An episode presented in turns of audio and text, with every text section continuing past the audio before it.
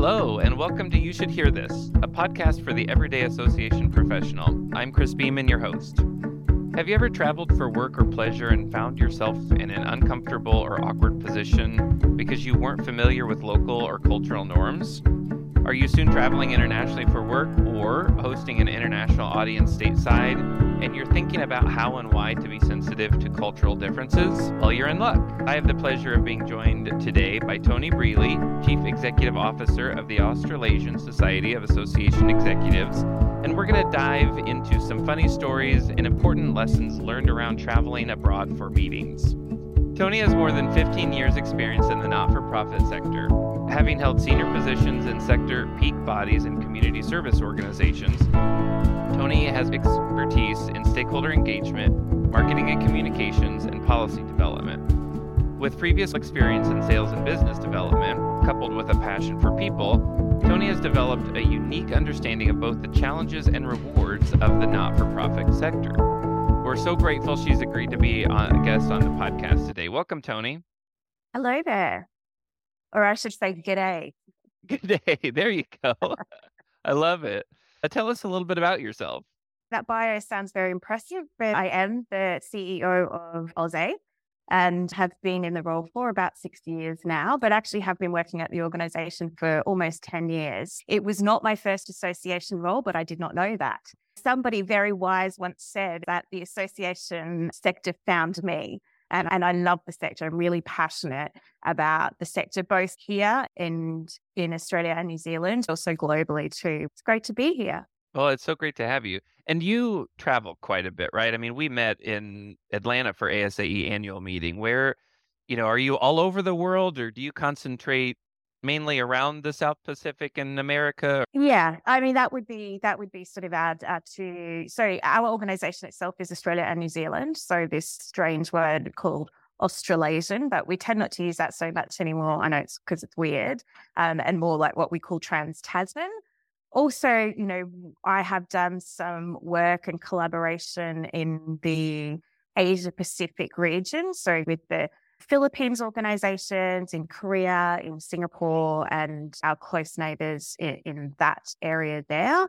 And then, of course, we work quite closely with ASAE and certainly in the US. Sure, sure, absolutely. So uh, you presented on international cultural blunders at that meeting that we met at, and the description said traveling and working across borders, we've all made unintentional cultural blunders that led to major misunderstandings or embarrassment. I'm assuming you have either been a part of some of those experiences or at least heard about some fun ones. What are one or two of the most absurd experiences you've encountered well, or heard about? I don't think it's fair to share other people's stories because, you know, that that's their story to tell. But look, the story I told at ASAE is to a little bit of the heart of what we're talking about here. You don't have to be opposing cultures to make cultural blunders. And I think even when you're working in your same language groups and what you would consider people who are culturally close to you, you can still say or do weird things. And so I think language is a really interesting thing. You know, different words in different contexts mean different things. So this is the story, Chris, which, you know, I will share it's about myself. So I was fortunate enough to have some US friends and business people come down, actually some vendors from the association market. And I was showing them a, a beautiful time in Sydney. We had lunch and we were going to go do something else quite casual and I asked the gentleman if they wouldn't mind waiting in the lobby for me just to run back to my room because I just wanted to get changed into my thong.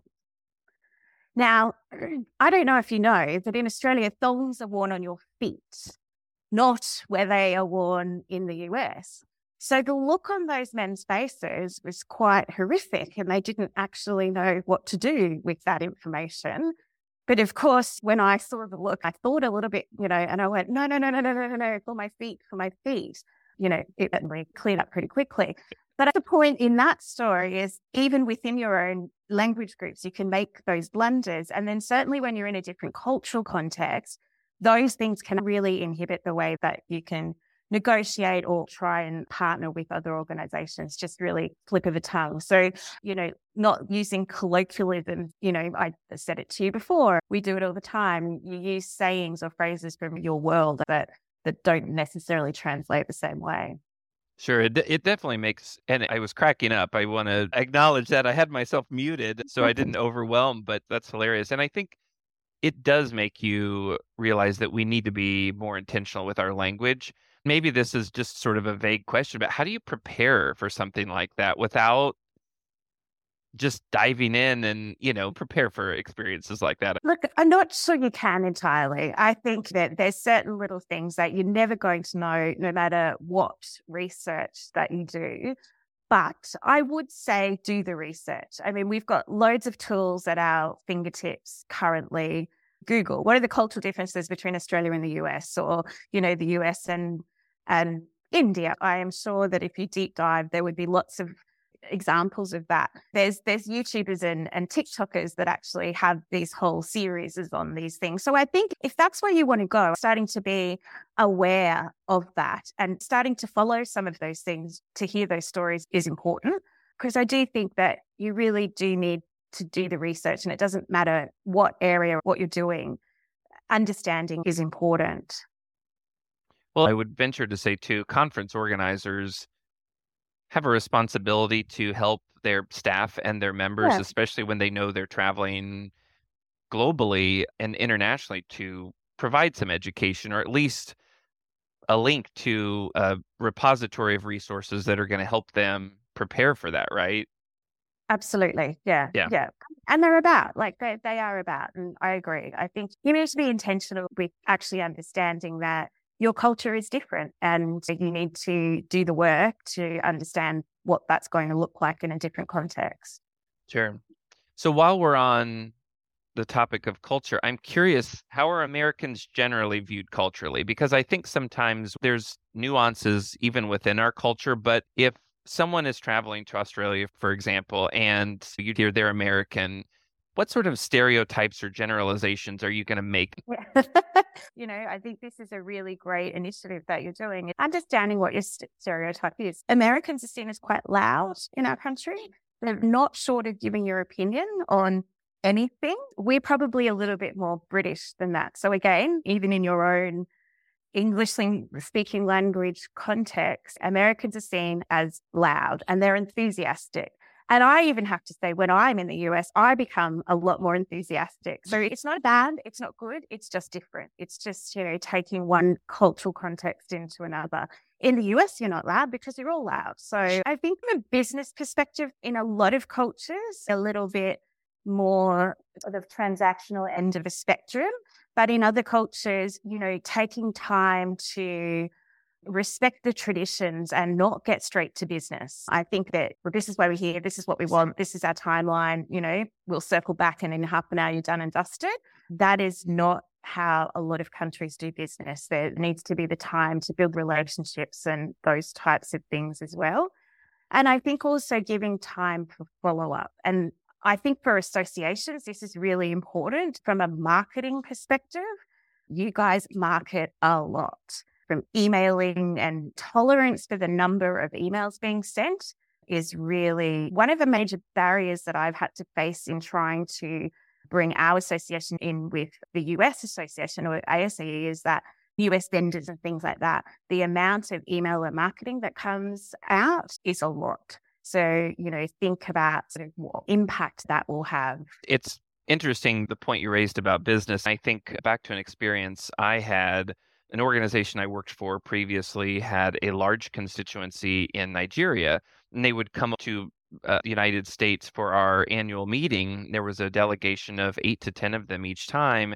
And it was always so interesting. You know, as a staff, we're working on hardly any sleep. We're trying to manage all these logistics, and there's so much happening on the back end and it's a lot of that fast paced business. We've got people here, we've got people there. And there was this expectation to slow down and be present with them, right? Yes. And they wanted to have conversations about children and spouses and, you know, and it was like, you could sort of feel this anxiety welling up. There's so many things to do. And yet, you also realize the point of convening all of these people from around the world is the, the networking, the relationships. And so it was almost even a reminder that that's one of the most important things happening at the event. We should be slowing down for it. But for some reason, it's really hard for us to do that. Yeah, yeah. I haven't done a lot of work in Africa as a whole, but I, I, heard a great story at ASAE this year about a conference running two hours late because of what was going on there and the cultural aspects. And, you know, that is part of their culture. But at the end of the day, that's the culture that you need to adapt to. Nobody there was worried about it. Nobody in the room or at the conference, it, they weren't concerned about it. So, yes, taking those cues and being able to adapt a little bit is. So, I'm curious. I heard you say that you come to the US because it gives you an opportunity to be loud and, and, enthusiastic. Where should Americans go to sort of chill out, calm down, and not be so loud? I think anybody who works in those areas would tell you that. You know, there's ways that meetings happen, there's formalities to the way meetings happen. If the decision maker is not in the room, you may as well not take the meeting, but you need to understand who that decision maker is. You know, I think Asian culture an area that you do need to spend some time in mm. really researching and understanding understanding that. Sure, sure. Well, you know, one thing that traveling internationally I'm always stressed about is dress code. And I don't know why, but it's one of those things where I want to feel comfortable, but I also don't want to be offensive in any way. I don't want to be seen as an outsider.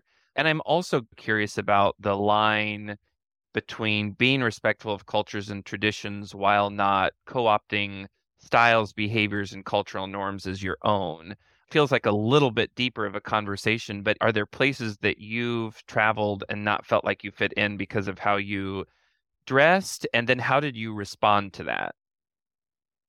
For me personally, Chris, you know, I think we need to dress a bit better, a bit, bit more formal. But yes, thinking about the Asian cultures, my experience, being a little bit more conservative and particularly as a female, not showing too much skin, I think is is really important and respecting the religion. And, and I think this is where people sort of start to go, well, this is not who I am.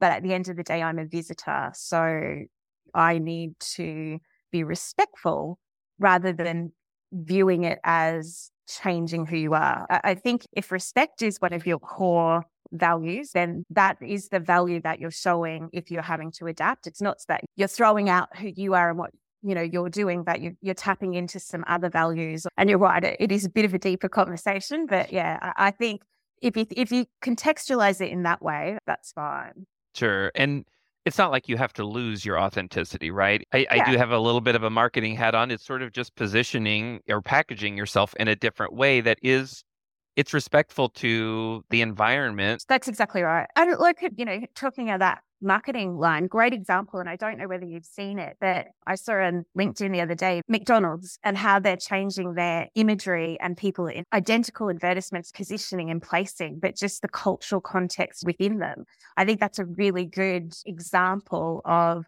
not changing essentially the message or the product, but just overlaying a cultural context on top of that. So if you haven't seen that, go and have a look because that's really important. Right. And that's a model I think we can all sort of envision. They have their core product, yeah. right? And it's just how it's packaged or um, presented. Yeah, exactly. I use an example, um, again, going down the imagery line, being careful if you're marketing, if you're the, the uh, in a in an association where vehicles are involved, remember what side of the road people drive on. I'm not kidding. Like, yeah. You know, don't don't use imagery that has people driving on the wrong side of the road. They're not things that might be overtly obvious, but they can make a huge difference to how those messages are received. Yeah, there's definitely got to be some homework done in advance and Yeah. Hmm, interesting. So people often listen to this podcast for um, they listen to it for the fun that we have, but they also listen to it for ideas and strategies and tips. So at the presentation for the ASAE annual meeting, your panel shared a list of intercultural resources. They were podcasts, TV shows, movies, and books. Is there a place that people can find these resources to share with their global teams or a place you'd recommend they start if this is sort of new to them? Um, uh, if people are um, members of ASAE, there is a, a, a collaborate group um, that will often share these resources. There's a couple of resources, though, that tend to get pointed to. One book is called The Culture Map by Erin Meyer and certainly works through a lot about communication styles and high context cultures, low context cultures, and those sorts of things. So I think that's a great resource. There's another book called When Cultures Collide by Richard D. Lewis, readily available on Amazon. If you Google as you're listening, you'll be able to hear that. And there's also a podcast called Rough Translation. Um, so if you're a podcast person, there's a, a podcast called Rough Translation. But interestingly, we also point to some other things. And there's a person that I work with on the International Council, Sylvia Gonner. She actually does consulting in this area. I'd highly recommend you reaching out. She's very generous in her resources and information because she's very passionate about associations working globally and respectfully. Sylvia points to uh, Emily in Paris as something to watch one, it's a great fluff piece to watch when you can't sleep at night. But two, I think actually highlights a lot of those unintentional faux pas and the differences in cultures in a way that it's a little bit comedic. Yeah, nice, nice. And I know sometimes it's beneficial to consume some hard life lessons in a in a comedic way that doesn't necessarily impact us, right? If we can watch yeah. someone else embarrass 100%. themselves and still learn from it, you know, that's ideal, right? I was curious to see my big fat Greek wedding on the list of movies. It's been years since I saw that, but it's interesting all of the um yeah, lessons we can take from those movies. I meant to visit this question earlier. When you talk about some of these things that you just can't prepare for, I assume that there's a level of forgiveness that people are willing to extend, especially when they know that you're coming from another culture, a different culture, right? But as people are traveling abroad, are there places where cultural blunders are less acceptable that you've experienced or heard about? Not that I've experienced. I think, particularly in the association sector, you know, we're good folk and there's this level of collegiality amongst people that work in this sector, global or not. I think that's the first layer. From everything I've heard, fantastic stories, you know, but there is a level of, of forgiveness. I think showing a level of humility if you, you have done the wrong thing, forming those local partnerships and local alliances. And if you need to say sorry or, or forgiveness, that's really important as well. Sure. You've built some trust and respect. Yeah, exactly. Absolutely. Yeah.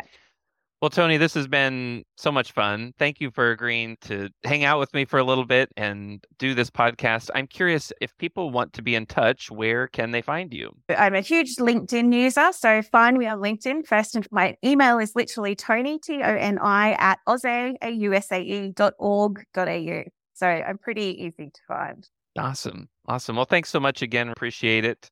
We hope you've enjoyed this episode of You Should Hear This. If you have any questions you'd like answered or future topics that you'd like uh, for us to explore, please send us an email at info at isae.org. Thank you for your leadership of your associations, and I'll see you over on the next episode of You Should Hear This.